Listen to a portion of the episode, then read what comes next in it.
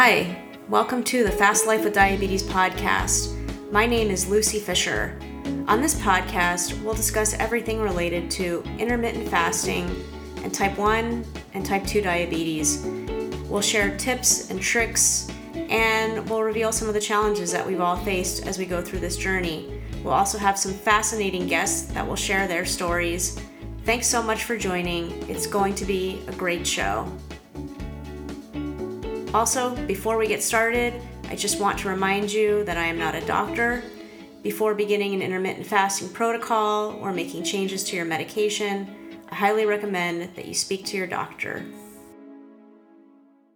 Hi, thanks for joining today. Today we have on a really fascinating guest. Her name is Charli Skvasik, and she's 42 years old. She's from Ohio, and she has type 2 diabetes. She's had diabetes for a number of years, and she's been treating it with very, very high levels of insulin. And at the recommendation of a doctor who introduced her to the work of Dr. Jason Fung, she has adopted an intermittent fasting lifestyle and has also greatly reduced her carb intake. And as a result of making these lifestyle changes, she is nearly off of her insulin. She was taking a long acting and a short acting insulin. Now she's only taking a long acting insulin and is almost off of that completely. In the process, she's had a number of non scale victories and she's also lost 50 pounds along the way. She's got a really great and inspiring story, and I think you're going to enjoy listening to her tell it. Hi, Charli. Thank you so much for joining me today. Hi, how are you? I'm great. Uh, before we get started, do you want to just give me a little bit of background about yourself? Yeah, sure. Uh, my name is Charli. I'm born and raised in Ohio my whole life. I just turned 42. I'm a mom of two crazy boys. They keep me on my toes all the time. I'm also a small business owner, so that also keeps me on my toes all the time. Um, I have a wonderful husband who just, thank goodness, took the kids out so we can have a little quiet time. and yeah, that's that's pretty much me. Nice, nice. So maybe we can start at the beginning with uh, your diabetes history. So you've had diabetes for quite some time, is that right? Yes, I was diagnosed back like 2003, 2004. Um, but at the time, I didn't have insurance, so it was untreated. I didn't do anything until many years later. um, go ahead. How did you know that you had diabetes? Um, ironically, I was diagnosed before my mother, before my grandparents, before my great grandfather. It was this like really weird thing. And I honestly don't even remember how it played out, other than I was at like my family practitioner's office. And I, I guess I must have had symptoms at the time. And he's like, well, let's just test your A1C. And I honestly don't even remember what my A1C was. But the second he looked at it, he's like, oh, yeah. He's like, you're type 2 diabetic. And at the time I was living a pretty unhealthy lifestyle. Like Mountain Dew was like my favorite thing to drink. Looking back, I'm mortified that I'm even saying that. But, you know, I was young, 22, 23. Um, and he diagnosed me. And I mean, I was kind of shell shocked. And at the same time, I didn't have insurance.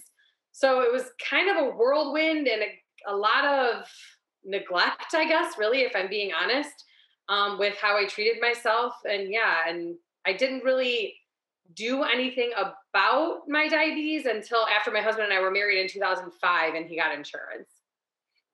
Okay, so when you finally got some insurance and you were starting to treat it, how, how did they treat it? Um, at that time, I was put on metformin, and I honestly don't even remember doses. Um, but I was put on metformin, and it ravaged my stomach.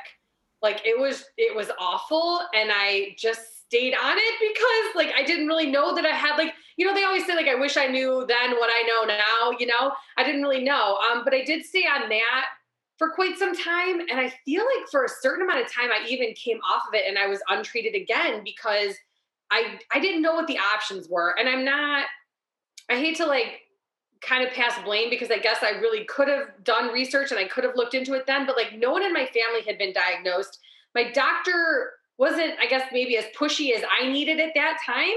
So I didn't think it was like as big a deal as it clearly was. gotcha. So you were on metformin for a short period of time, then you got off it. Were you actively testing your blood sugar, or you just said, "I think I, I have diabetes," and that's you know? Yeah, I mean, he just said your A1C says that you have diabetes, and I was like, okay. And honestly, at the time, I didn't even really know what that meant. Like, it was like, okay, I have this thing, and now I have to live with it. And I, and I honestly, and that was one of the things I was talking to another fellow diabetic about. It's like you almost feel like you're going to sit in this doctor's office for 15 minutes. We're going to rock your world and send you on your way.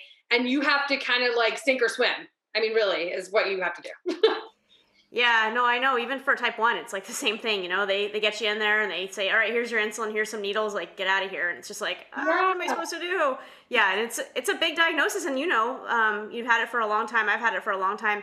It takes years and years to figure out even what it is, let alone how to manage it. So. I I totally understand your story. So other people in your family also have type two, or there's some type ones and mix in there? No, no, they're all type two. Yeah. So after I was diagnosed, my mother, my grandmother, and my grandfather, all on my mom's side, were diagnosed. And in the meantime, my great grandfather on my mother's side was diagnosed as well. So clearly, we have some strong genes in there. yeah, that's rough. Well, at least you have other people to go through it with, yeah. I guess, right? Yeah, um, absolutely. Um, and now you're an example, I'm sure, to all of them. I help as much as I can. yeah, yeah, yeah. So you you got off the metformin, it was hurting your stomach. I've heard that from other people. I, it sounds like that's a pretty common side effect of, of metformin. Which I know, I understand now that that just means your body's telling you you're eating too many carbs. Like you don't even have to go super low carb, but if you cut back your carbs when you're on metformin, apparently that like mitigates itself. So I haven't walked that path but I've heard that that's typically what's happening. And I had no idea. I would have just cut some carbs and stayed on the medicine and called it a day. But yeah. So you got off the metformin, then you were just untreated for a while, and then were you put on insulin later? Is that what happened? Yeah. So I was. So I eventually, like, once I kind of, I mean, I hate to use the word, but grew up a little and realized, you know, that there are important things in life, like taking care of myself.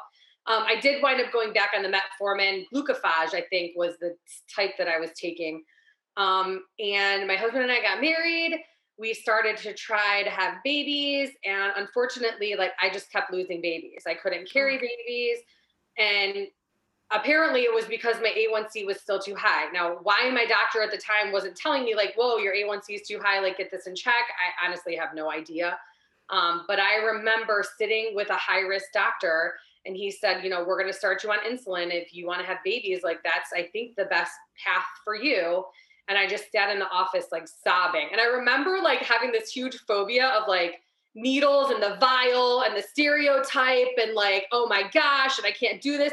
And so the woman who was, she was some kind of like medical concierge who was trying to figure out like what my insurance would cover. I like begged her to give me the pen needles instead. And I don't know why in my head like that was going to change everything, but like that was like my I think it was like I can control this part of the situation, so like I'm going to do that.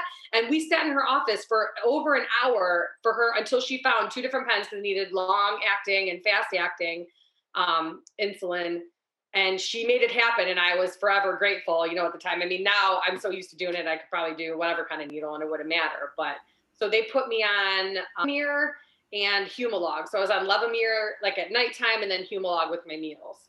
Okay. So, I mean, did you? Yeah, 2000, What's that? 2010? Yeah. Okay. So, did you do you have any pancreatic function left at this point, or are you pretty much? So you know? fast forward and to two years ago, and I do because I was really concerned that I might have been type 1 as opposed to type 2 because looking back I had symptoms as early as like 11 12 13 that my doctor like never caught. I mean my senior year of high school I dropped like 50 or 60 pounds and my doctor like my pediatrician was like you have a boyfriend, you're a senior, you have a job, like you know, you're just not eating. But I really think like, you know, knowing what I know now, that's really I think what was happening is my body was just slowly acclimating to type 2. Yeah, yeah. Do you remember, like, you know, I know this was a long time ago, but do you remember approximately where your weight range was back in 2003, 2005 area? In, so back then, I was, I mean, I had to be in the low 200s. I was wearing like an 18, 20 size clothing. So, and how yeah. tall are you? Uh, only five seven. Okay. Okay. Yeah. yeah. Okay. That makes sense. Yeah. I'm just trying to like put all the pieces together when you were, sure. yeah. Yeah, yeah, yeah. Yeah, so, my senior year, my senior year of high school, I was wearing, I could wear like a 22, 24. Yeah. And I dropped like some of that weight and I was down to like 18, 20 ish, depending on the day. Yeah. Gotcha. Gotcha. So you went on the Humalog and the Levemir, and you, you were on like a, a pretty high dose, if I understand correctly, right? Yeah. So, um, you know, obviously they start you off slow and, you know, they say, you know, one unit of insulin, like the Humalog, one unit of Humalog per 15 carbs. And like that wasn't working. And the, I don't even remember how much Levemir I was on, but I finally, like, the sweet spot for me was 45 units of Levemir at bedtime, 15 units of Levemir in the morning. So that's 60 units of Levemir. Then I was, my carb ratio was one to one. So for every carb I put in my mouth, I had to do a unit of insulin. And the nutritionist that they sent me to told me 45 unit, 45 carbs with every meal. So I was taking, I mean, anywhere from 35 to sometimes 50 or 55 carbs per or units of Humalog per meal because that's how many carbs I was eating because I thought I was following along. And every doctor I was I ever saw was like, you are a model patient. You are doing exactly what you're supposed to be doing. Like you're fantastic. My A1C, the minute they put me on insulin until now, my A1C has always been in the fives. Like always been in the five. So I thought, yes, I'm doing this thing the right way. And I, you know, little did I know. you must have been really very insulin resistant to have those kind of yeah. ratios. Yeah. Wow. It, so my current doctor, maybe a year or so ago, I asked him to run an insulin resistant test. And I'm going to apologize. I am not medical at all. So I'm not going to give names of tests and things. That's not my wheelhouse. Um, but there is an insulin resistance blood test that you can take. And I did it through university hospitals. The highest value that university hospitals quantifies is 60. My number was a 69. Wow. Insane. It, it like mind blowingly insane. And another test this doctor that I absolutely love and adore ran was a test to see how much insulin my body is storing. Typically, you should have I'm going to say units, but I don't even know like what the actual number. The number is 5, but I don't know what the measurement is. But you should have let's say 5 units of insulin in your body stored up in case your body needs it for a later date. I was at 205.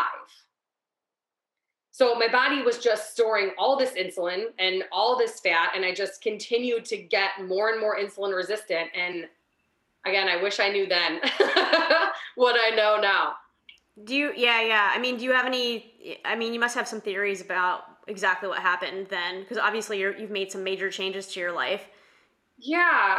I, I mean, I really think it was this attitude of and i hear this so much from people who are not in this circle and don't understand and it's not said from it, it's not said from a place of not caring it just is i think like a stereotype that we get is like well you can eat anything you want just give yourself insulin so and i really i mean if my a1c was a 5.3 why couldn't i have the ice cream and, and eat the insulin or take the insulin you know like so i really do think that i unknowingly was just pumping my body full of carbs and countering that with the insulin. And I mean, I, I really think for that decade that I had that regime, I was just making myself sicker and sicker. Yeah, it sounds like it. Did you, with that much insulin, did you get a lot of low blood sugars? No. Really? Oh, wow. No. No. No, maybe I had this like weird 330 thing where my body was like, maybe you should have a snack. So like around 330, I would drop to like, you know, in the 70s but nothing. I mean, that was the one thing my new doctor asked too. He's like, you know, are you bottoming out a lot? And I'm like, not really. Like occasionally at 3:30 for whatever reason that is. But yeah, I I don't know. It, it's crazy. So you were able to keep your blood sugar basically pretty steady on that much. That's incredible that you were able to do that. Again, like I said, I, I was told I was a model patient because I You're just trying to do the things I thought were like they told me to do it. I did it because I mean I understood that my life was on the line, right? And I was a new mom and you know, like a small business owner, and you know, I, I had to be well in order to do these things. And little did I know. You must be a very good ca- carb counter. That's all I can say about you. I'm not nearly as accurate as you are with my insulin. you know, I feel like a lot of it became really intuitive too. Like I remember in I went to art school, and in art school, I injured myself with an exacto knife, and I called my mom like, "Ma, you got to take me to the hospital. You got to take me to the hospital." And she took me to the ER, and the doctor was like, "Well, when's the last time you checked your sugar?" And I was like, "I I haven't in like forever." And he's like, you know, gave me the read me the riot act, and I said, "Well, I bet you that my sugar is 123 right now." And he's like, "Come on, it was 125." Like I, so I don't know. Like I don't know if it like becoming a diabetic, like you're more in tune with your body, or like how that works, or maybe that's just something that I'm super good at but yeah, I definitely I feel like so much of it for me became intuitive. Yeah, that's that's really incredible that you've been you were able to maintain that level of control with your insulin. I mean, that's that's very hard to do. So, kudos to you for doing that. Oh, thanks. so, at what point did you find this you, you found a new doctor that has really transformed your life, right? So, you did the insulin thing for, you know, you were on your one to one one unit of yeah. insulin to one carb gram of carb for what was it 10 years you said? Yeah. Thereabouts. And then yeah. you found a you found a, a new doctor yeah. Is that what happened? Yeah. So yeah, can you tell me that story? Yeah. So I at that point, so we're talking two years ago. I was the heaviest I'd ever been in my life, even heavier than I was when I was pregnant. I was 236 pounds, which is so hard to say, but it, that's where I was at. And I, I don't know, like I just started to feel like anxious about everything. And like, I just like my life was taking this turn and I, I like didn't like where I was going not like in my like my family life was great but like my internal life like something just felt off. And my husband and I went on vacation and we came just the two of us and we came back and I felt so anxious when we came back that I basically worked myself up into a 7-day panic attack. And then on the 7th day I told my husband I'm like I think I need to go to the hospital. Like I feel like something is wrong with me so they got me to the hospital, and the first thing they do is take your blood pressure. And my blood pressure was 214 over 99. And I looked at the woman and I, the nurse, and I'm like, should I be like scared about this? Because I felt like my heart was just going to pound out of my chest. And she goes, oh, don't worry, honey. I haven't seen someone stroke out till they hit over 220. And I, my whole life, I was just like, this is not happening. Like, this cannot be real life. I'm too young. I mean, I was 40 years old. I, I, wasn't, I was about to turn 40. I was like, this is not, like, this is not the life that I want to live. Like, this can't be happening. So I went to my, my doc. She's checking with your doctor, you know, and after like an hour, my, my blood pressure came down. I don't know what it was, but it came down. She said, check in with your doctor. So this is my old doctor. I went to my old doctor. He prescribed me some blood pressure medication. Um, long story short, I wound up having horrible adverse reactions to that medicine, but I didn't realize it until like six months in. We tried another medication. I had horrible reactions to that. We tried another medication. I had horrible reactions to that. And I was like, this, something's got to stop. Like, something has to stop. So I went on Facebook and I said, does anyone know a holistic medical doctor? Because the fact that they were an MD was important to me, but I wanted to see things from a different view like, does anyone know of a holistic medical doctor in our area that is taking new patients? Because I just feel like something has to change. So a friend of a friend of a friend, you know, reached out and they're like, oh, you know, he cured my friend of Crohn's, and this this guy cured another, you know, someone else's mom of something else. And I was like, you know, and literally they were the only ones to respond. So I was like, what do I what have I got to lose? You know? I made an appointment with him um, you know, my husband was kind of freaking because he doesn't take insurance and it's it wasn't cheap, but I was like, it's cheaper than all the medication that they keep putting me on. So I sat in his office. He introduced himself. Hi, you know, I'm Dr. Dan Knightis. I'm like, hi, Dr. Dan. Why are you here? And I explained everything I just said to you. And he looked at me and he said, Well, he's like, I understand that a lot of doctors have been trying to treat your symptoms. He's like, But let's find out why you are feeling this way. And I lost it in his office. I was like, no one has ever asked me why I'm feeling this way. Like, and it just was a total game changer. I mean, we ran a, the gamut of tests. We did food sensitivity tests. We did gut health tests. We did so much blood work. Your head would spin, and and my life has changed from that point. like everything about my life so yeah why don't you walk me through like what he found and then what changes you were able to make and so i mean the gut health test i think is super important. At that point in my life like everyone's like well don't drink the milk. There's a lot of sugar in the milk and like don't do dairy because it's inflammatory you know all these things. So i had switched everything to almond milk like right? My family was doing everything almond. Turns out i'm like borderline allergic to almonds. I'm like what? Like you know like you try to do these things and they're everything is cookie cutter and nothing is like specific to you. So that kind of like blew my mind.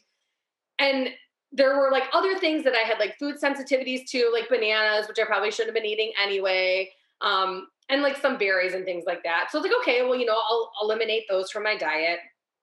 And in the meantime, I had gone low sodium because the cardiologist had said, well, you have high blood pressure, go low sodium, which I come to find out was not high blood pressure. It was completely anxiety for, and I don't know what set me off when we came home, but totally anxiety because I'm off blood pressure medication now. Um, so what else?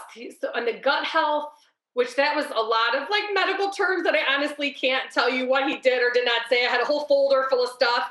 Um, but definitely helped him cater my medical treatment to me. Um, and the blood work and stuff that he saw was off wasn't really anything crazy. My cholesterol was off, which is indicative as well of diabetes type 2 anyway. Um, but he wound up running a secondary test. And I told him, I said, my, my other doctor had been trying to put me on a statin for the last five or six years. I'm like, something in my gut is telling me no. And he's like, well, well, there's a secondary cholesterol test we can run. We'll do that. So this is the way he explained it to me because again, not medical. He said there's two different kinds of bad cholesterol. There's the flat, sticky ones. Those cause problems. Those will give you blood clots and you know cause things to clog up. He goes, and there's big fluffy ones that just bounce around in there and are completely benign and have you know nothing to do with anything. He goes, yours are all the big fluffy ones. He goes, you absolutely do not need a statin. You're perfectly fine. And I was like, oh, thank God for that. You know, like silver lining and all the things. Um, but also at that time, like that's when I came off one of the blood pressure medications because I felt healthier. I felt safer. I felt taken care of. I felt like, okay, this body that I was given is not broken. Like he found, he was the one that told me my pancreas still works. And so I was like, okay, like we're going to do this. And he put me on a bunch of um, supplements catered specifically to me, which I'm not on all of them anymore. But in the time when I was trying to like get my body back to like homeostasis, um, I was taking those. And after probably six or seven months, maybe, maybe eight or eight months, I went into him and I said, Look, I'm doing all the things. I feel fantastic. Why am I not losing weight? And he looked at me and said, Oh, well, that's because you're on insulin. And I was like, wait, wait, wait, wait. I was like, my other doctor had been telling me for years that I needed to get to the gym.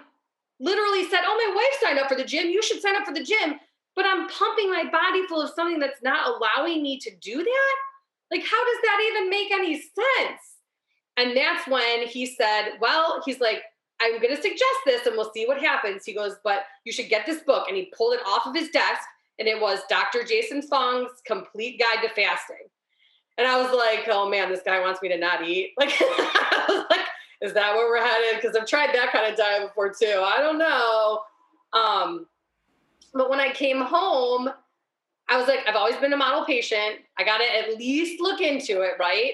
And I jumped into that book, and the way that Dr. Fung describes things, so the way your doctor should really, I was like, oh my gosh, why did I not know this 15, 20 years ago. And I really like dove in all the way. I was completely all in within probably the first week of reading that book. And I, at that point, slowly started to make changes in my life because I knew like that's what I had to do in order to reduce the insulin, which would then let me lose weight, which would then let me better my life in general, really, is where it was at. So is that is that the point where you actually started reducing your insulin or had you been reducing it before? Okay. No. So yeah. you were still like maintaining on that very yeah. high level of insulin all the way up until the point where you found Dr. Fung's book. Yep, absolutely. Okay. Yeah. And so tell me how did you start fasting like cuz I know it's different people have different experiences when they when they start out. Sure. Yeah. So I am very much a person that goes at something in order to make it sustainable. Like I knew that if I was just like, I'm just gonna start fasting and eating every 24 hours, that was gonna fizzle out for me so fast. And honestly, I was scared because I was on so much insulin that I mean, what if I did miss a meal? I was told by the nutritionist 45 carbs or, or something bad's gonna happen, you know? Like what what's going to happen? So again, my amazing doctor was like, when you start doing it, he goes, I want an email every other day with your sugars. He goes, if I see that things need to be adjusted, he's like, we will absolutely adjust them. Um, and I also knew that like if my sugars went low, I could rectify that pretty easy, right? I mean, we all over rectify that. So like often, right? Like, so that was easy. But I went at it in a way that was sustainable. So the first thing I did was like I cut out snacks after dinner. Like, which for a mom is kind of tricky because like when the house is quiet, like it's just so nice to have like a cookie or some cheese or like something like in a quiet house, right? So I cut out the snacks. And then uh, for like a week or two. And I was like, okay, like I could do this, right? Then I replaced breakfast with a protein shake in order to kind of like teach my body, like, you're just going to have less at this time of day and like see how it goes. And frankly, I didn't really like the protein shake. So I was like, what if I just try to like cut this out? Cause I kind of really don't like these. And so that was like my initial, like I would eat at noon and then we would eat dinner around like 6, 6 30. And I wouldn't eat after that. And I maintained that like, I mean, that was probably there within the first, I want to say month of reading that book. Um, and then I was like, well, like maybe I should try one meal a day and like see what happens. And that was probably so I've been fasting now for like this is just about a year for me. I didn't take my first date because I didn't think this was gonna stick. I should have like wrote down the date. Um, so it's been just about a year. So maybe like six months in or so, I was like, well, let me try like one meal a day and see see what happens. And I don't know if this is an excuse, but this is really how I feel. I work alone with children and no other adult. Like I'm basically a nanny. So I was terrified that if something happened to me, something would happen to the kids. Like that was like my as much as my number one goal was to heal, my number one goal was to make sure that my kids were safe. You know, like people entrusted me with their children, I needed to do that. So I, like I said, I did baby steps in a way that was going to be sustainable for me to see where my body was at because I didn't want to do anything, you know, rash. Um, so after about six months or so, I tried one meal a day and I'm like, oh, my sugars are okay. Like I can totally do this, you know? And then just recently, my family and I got the stomach flu of all things right before my 42nd birthday. And I was like, you know what? I'm like, the only way I'm not going to be like, you know, having stomach flu problems is if I don't eat, right? So I was like, why don't I ring in 42 with a 42 hour fast and see what happens? So I actually took it to 52 hours. And the only reason I ate is because my husband brought me home a keto birthday cake, my first ever keto birthday cake. Um, God, like, love him. Um, but I went 52 hours, like, perfectly fine. So now, since that was February. So since then, I've been doing a couple extended fasts. I haven't done too too many because again i'm nervous. But as that progression happened especially in the first like three to four months i noticed that my body needed less and less insulin. And at that time i wasn't even low carb. Like i was eating my normal food in those meal window in that meal window um but yeah, like I mean, I would email my doctor and he's like, okay, cut it back a little, cut it back a little. And I, I mean, I would start with cutting back the long acting. I mean, I feel like that went from 60 units to 25, 30 units pretty quickly. Like that had to have been like the first three or four months. And as I started eating less, I could tell that my insulin resistance was getting better because in a meal that I would normally take 45 units of insulin, I only needed 20. So it was kind of incredible. And I guess like I'm blessed that we were able to buy a treadmill. So I was able to like, I'm just going to take a little less insulin. And if my sugars are too high, I'm going to go walk it off. You know, like it's almost, I almost feel safer having them be a little too high than a little too low. The lows kind of scare me. Um, so yeah, like, and then again, and in order to make it sustainable for me, so I cut out snacks, I replaced breakfast with a shake, I got rid of breakfast altogether. That's when I started like, okay, I'm just going to start lowering my carbs in my meals to see how my body reacts to that. And like as I explain this to people, like so my mom, my mom's A1C was a 13. I got her down to a 6 in 6 months by following a couple little steps. And one of the steps was like, okay, I like white Wonder Bread or whatever it is. If white Wonder Bread is not available, I am not going to eat any other bread. That is the one bread that I'm going to allow myself. I like this Italian Brooklyn penne. I am only going to eat that noodle. And if that noodle is not available, I am not going to eat any other noodle. And, you know, you have to do it, at least for me anyway, systematically like that because then you just stop craving them. I mean, I haven't had a noodle in probably eight or nine months, and I really couldn't care less about noodles. You know, I make them for my family. I made some from you know another family member, whatever. But it once you start eliminating the carbs, you really do stop craving them. And once if someone would have told me that a year ago, I would have called them crazy. But you really just don't want them. It's kind of weird, but you just kind of don't like when your body starts shifting back over. So the last, I would say maybe three or four months is when I've been like seriously trying to go low carb. Um, and at this point now, I take zero insulin with meals. And really? Yeah, zero. So are you? So you're basically now you're just on your long acting, and that's it. And I take 17 to 18 units of that, depending. Okay. Wow. Yeah. So are you? Do you know how many carbs approximately you eat per meal? Or um, do you have a certain range? I know. Again, it's pretty intuitive. There's a group on Facebook called Reversing Type 2 Diabetes, and they have what they call their green list. And that's like the foods that you're allowed to basically eat. I don't want to say without counting carbs, but that are pretty easy to eat without counting carbs. And I really do try to stick to that list. I don't always, but I would say like last night we had taco salads and I had avocado in there. I had peppers in there. I had tomatoes in there. So, I mean, it might have been 15 or 20 carbs, and I took zero insulin and I had zero glucose response. Okay. Yeah, so. no, that, that, that works. I mean, sometimes, and I think I saw a Facebook post of yours where you were saying, you know, you've gone low carb, but you're noticing some higher blood sugars. I know sometimes like a protein rise may hit, you later. Are you still having that, or has that pretty much worked itself out too? So I really don't think it's protein with me. So today I ate lunch and I was a little nervous because my sugar was at 120, and I had a spinach salad with um, a little bit of bacon and chicken, some cheese.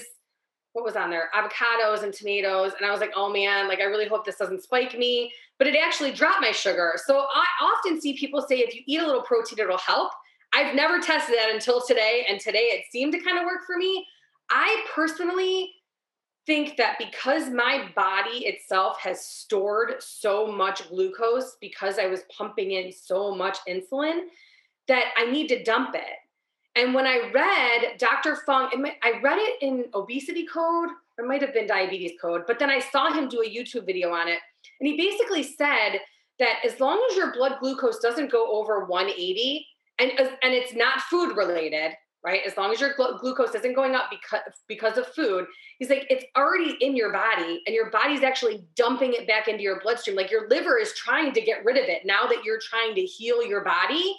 So, I mean, from a person whose A1C has been in the fives, you know, I get to like 150 and I start to like, oh, I don't like the way this feels, you know, not physically, but mentally.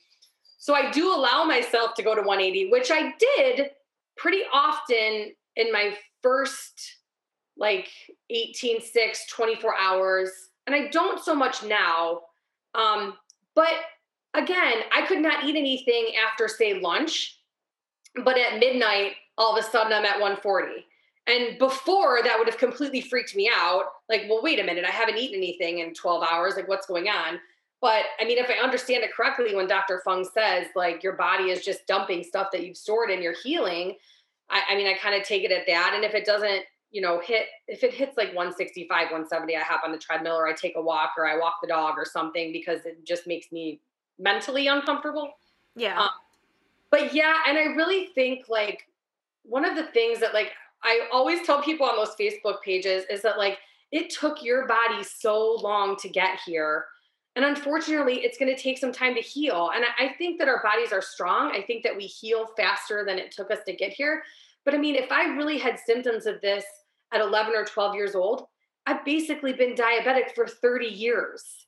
So for me to expect my body to be like, boom, you're all better, it's all good just because I've fasted for a year, like i feel like that's incredibly unrealistic and like we have to show our bodies a little bit of grace in this process even though it can be scary yeah i agree with that completely and it, it's hard to maintain perfect blood sugars just no matter what. Are you wearing a, a continuous glucose monitor or are you I doing um I, you yeah, are? I'm yeah i'm super blessed in that and i when my husband said was it something you're going to talk about? I'm like this is something that i wanted to talk about. So um maybe six or seven months ago I asked my doctor, I said, I think it would be a really great tool for me to understand like what my body is actually doing. I mean, and I was testing like 10 times a day, pricking my finger t- because I was that interested. Like I wanted to know like what was going on. And he said, okay. He's like, you know, I'll write you the script and we'll talk to the companies and see what's what's going to happen. And I called and called and called. And every single time I did, someone slammed a door. And I just like, I'm kind of like a dog with a bone. Like when I set my mind on something, I just kind of like have to make it happen. So I literally would call my insurance company, I would call the pharmacist, I would call back to my doctor, like, what can we do in order to make this happen? Just to even get like part of it covered, really. Like they were saying that I didn't even qualify. And I was like, that doesn't make sense to me. I've been a diabetic for decades. Like this, this machine could save my life or help me better my life, and I don't understand. So I called and called and called. One day I called the same number I had called probably a dozen times and I said, This is my story. I just really need help and I really want this. And she said, Oh, you qualify for this program through your, your husband's health insurance. And I was like, Wait a minute, like I've talked to this department 12 other times. What makes this time different? You know? And she's like, Well, I don't know. Maybe they just didn't know this program existed. And I I was appreciative and infuriated, like all at the same time, to know that like other people can get this. Like some people will just call once and be like, well, they said no, and like it's just not possible, you know? And they really are. There are programs out there. So it's a diabetic program. My husband has medical mutual. It's a diabetes, a diabetic well-being program that they are covering my Dexcom for a year for free. I pay nothing. Nothing. Nice. And I'm just it's like incredible to me to think that things like that out there exist and i know so many people who could benefit from it and it's not they're not like hey we have this free program. Like come get this thing that could save your life you know? So i am incredibly blessed. The program is it, this round so it goes yearly ends in july and i'm praying praying praying that in july i can renew. Um well, hopefully but, you put in all the work. Hopefully the next time around you can just get it without too much fanfare. Yeah, well, you know what the the irony is I think that I have to be as diabetic as I was when I started, and I'm not. And so I don't know. Cause she, the last time I talked to her, she's like, Well, are you still taking this much insulin? Are you still doing this many shots every day? Are you still like, you know, consuming this many carbs? And I was kind of like, Maybe, uh, because, you know, I don't want to shoot myself in the foot. But at the same time, like, I don't want to get rid of the Dexcom, you know? That's one of the ironies of diabetes. Like, you have to show that you're in poor control in order to get all of these things. And it's like, come on, I'm trying to do something for myself. I'm trying to prevent further things from happening. I'm trying to save you guys money in the future. Please work with me. Yeah. but so, the yeah. whole system is so broken and so it's so disheartening. I, I remember part of this journey of wanting to come off insulin when I was having all those bad drug interactions a couple of years ago. It was the turn of the year, and the pharmacist called and they said, Hey, you know, January 5th or whatever, we have your insulin. It's going to be like uh, $2,500. And, you know, can you afford that? And I'm like, can I afford to live? Like, that's such a crazy question, right? And I was like, well, yeah, I like don't have much of a choice. And he said, well, if you call the manufacturer, sometimes they will give you a coupon. And I thought, well, you know, it can't hurt, whatever. So I called the manufacturer and she said to me, Oh, are you part of this program? We do have a coupon.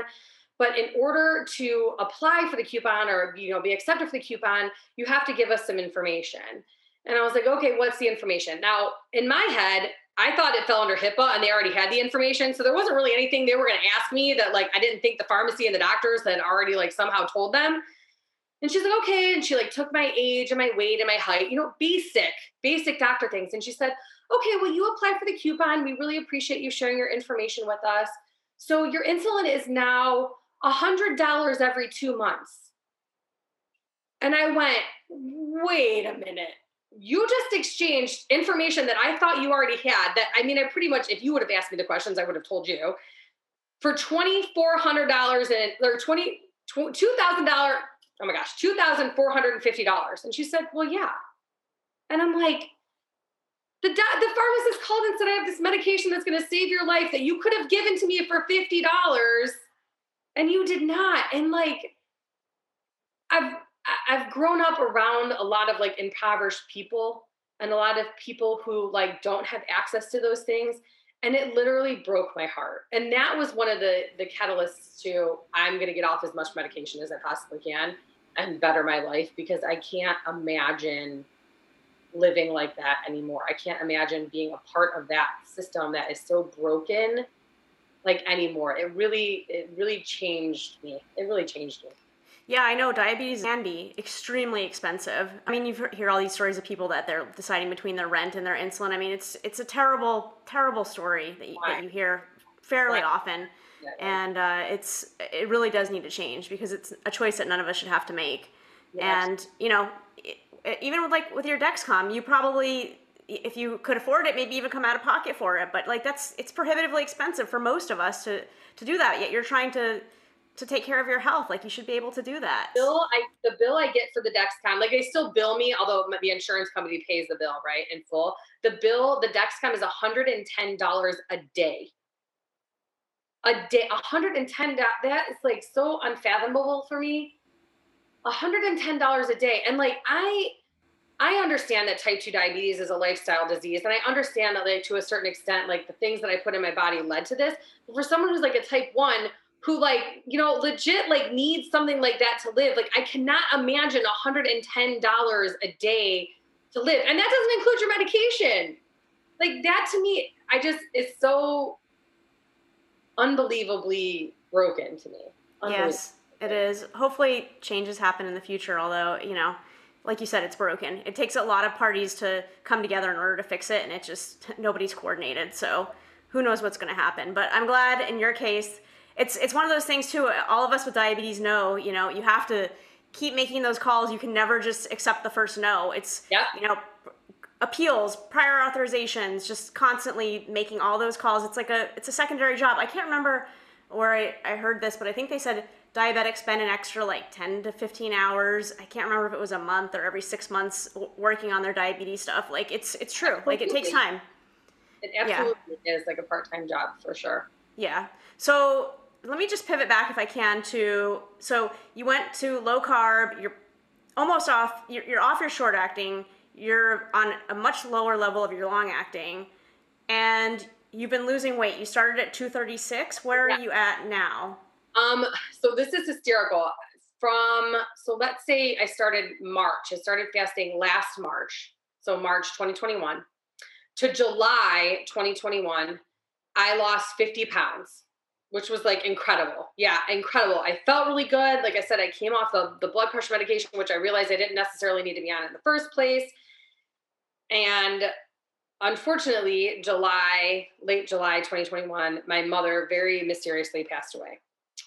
Oh, I'm I sorry. Not stopped fasting. I I even like through the funeral and all the things, I was like, I cannot give up on this goal just because I'm going through some stuff. So I, you know, knuckled down and I stayed with it. I have not lost a single pound since July 2021, but I have lost seven inches off my waist. I have dropped two pant sizes. I have seen skin stuff clear up. The last time I was at my best friend's house, she's like, Your skin. I was like, I know, I know. My skin is amazing.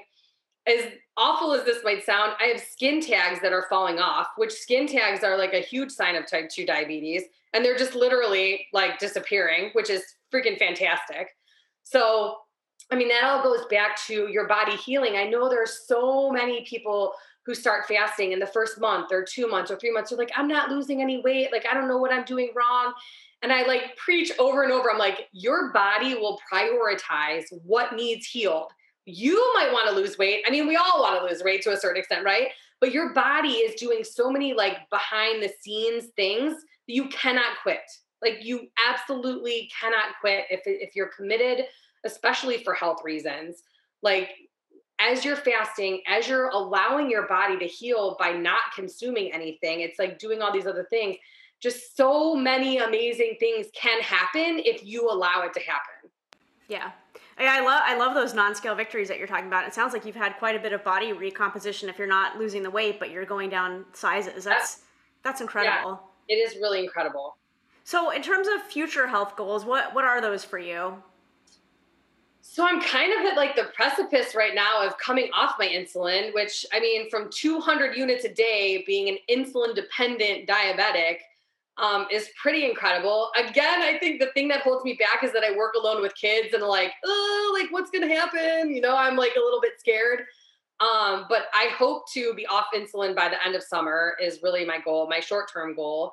I'd love to continue losing weight. I mean, I if I could lose another 30 pounds, that would just be incredible. I remember the day that I was no longer obese and like I cried all day because I mean, it's such a huge thing. I'm smaller now than I was when I was like 12 or 13 years old, which I never thought would ever happen. Like I, you know, you just like I just as a diabetic, that's just the way you live and that's the way it's supposed to be. And you know, it's incredible. So I I half joke that when my son, who's 11, is in high school, we're going to run track together. So if we want to talk long term goals, I'd love to run track with my kid, but there's a couple things I need to do uh, before that happens. Definitely getting off the insulin completely, and you know, continuing to fast. I don't think I'll ever give up on the fasting. Yeah, I, I, like it too. I think it's definitely something that I'll maintain forever, which is not something I've felt about any other lifestyle that I've tried. Exactly. Yeah. And does your so your doctor does he feel pretty confident that you you can get off insulin completely at some point? Oh, I just love him so much. So my last appointment with him was like maybe a month ago. And I asked him, I said, So do you think I need to, you know, schedule an appointment with my endocrinologist, you know, to increase my insulin and stuff again? And he was like, well, he's like, if you do that, he's like, that's living in the past and that's living in your diabetes. He's like, if you don't do that, he's like, I will gladly guide you through the rest of it and we can get you off the insulin. So, I mean, he's just like incredibly empowering and he absolutely 110% thinks that I will be off insulin probably sooner than I think I'll be off of insulin, which is, wow. yeah, it's so incredible. It's really, truly. I feel like once you find the right doctor so much of that like helplessness and fear and like stigma that like you absorb from the environment around you that you like hold in yourself you know what i mean? It just disappears. It's so empowering to have someone who believes that you can do it guide you through actually making that belief a reality. You know it's just it's been an incredible journey. I the last appointment i had he goes can I just take like 1% like credit for like all your hard work? And I said, you could take like 50% because if he never picked that book off of his table, I would still be on 200 units of insulin trying to lose weight and going, what am I doing wrong? Like, what is happening? Why is this not working? You know? And I, I mean, I really, I mean, I put in the hard work, but I would never have known it existed without him. I'm super grateful.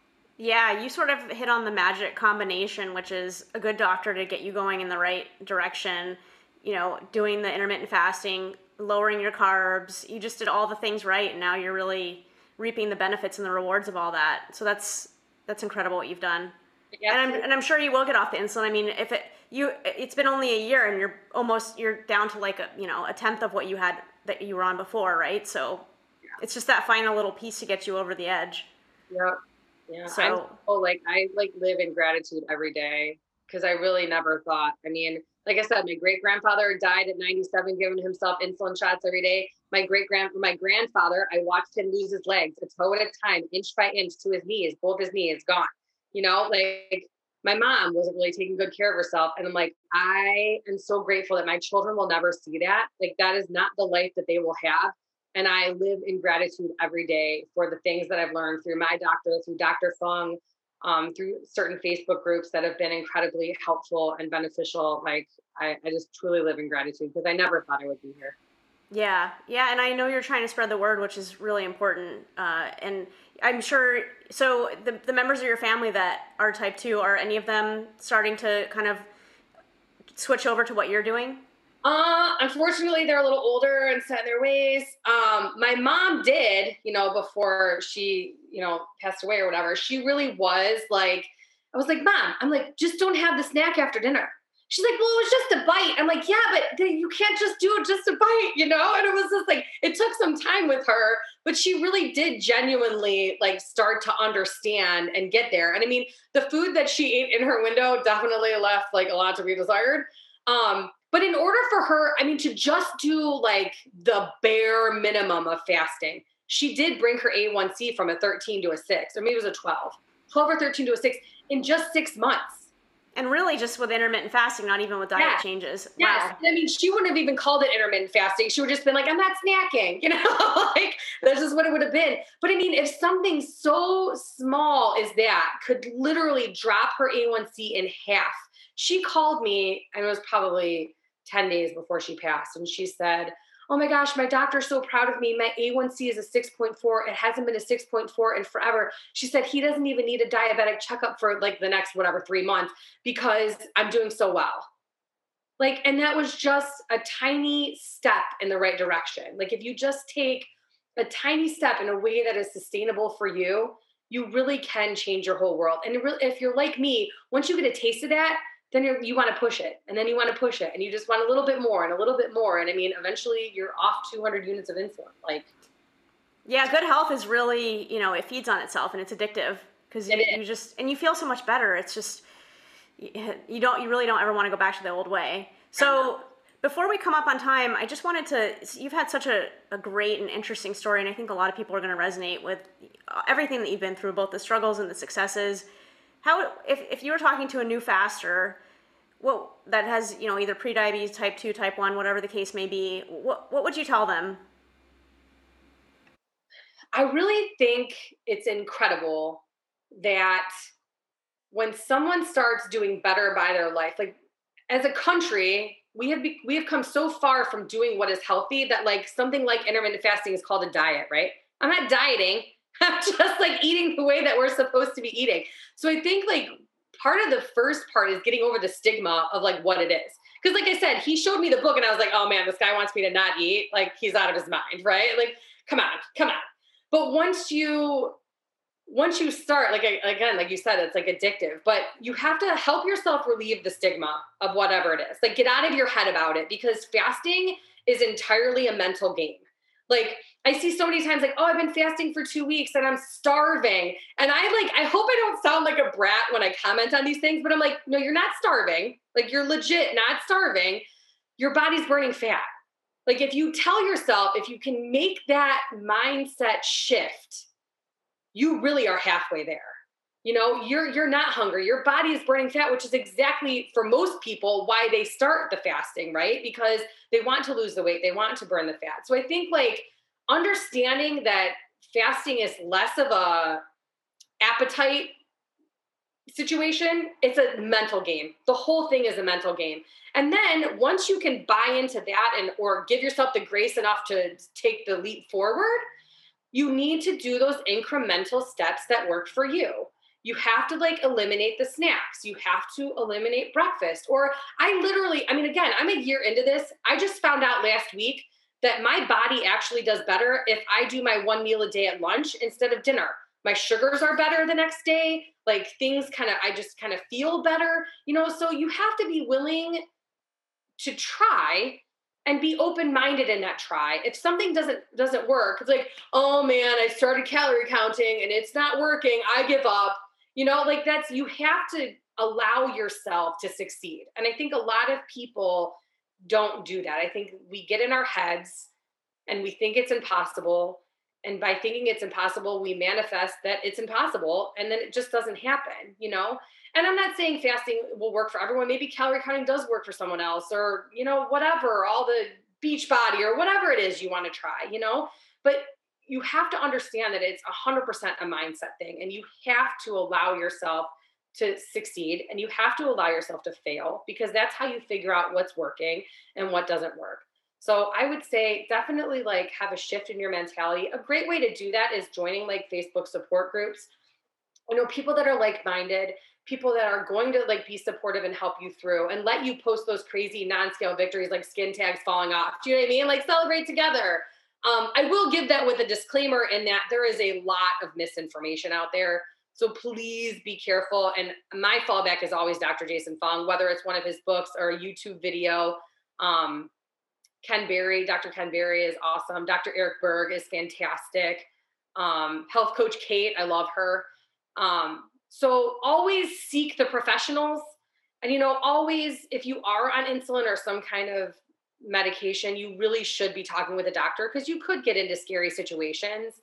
Um, but know that there's support out there and be stronger than the hunger really because it's not really hunger it's like a mental game for sure. Yeah i think that's that's spot on. The mental aspect is probably the biggest challenge when you're when you're starting out so i agree with that completely and i also like the fact that you're referring to doctors um, you know when you're when you're thinking through some of these issues that you might be facing and not just trying to figure it out yourself so that makes a lot of sense. And uh, I really appreciate your time, and I I really I really like your story, and I'm so impressed with everything that you've been able to do in a really very short period of time.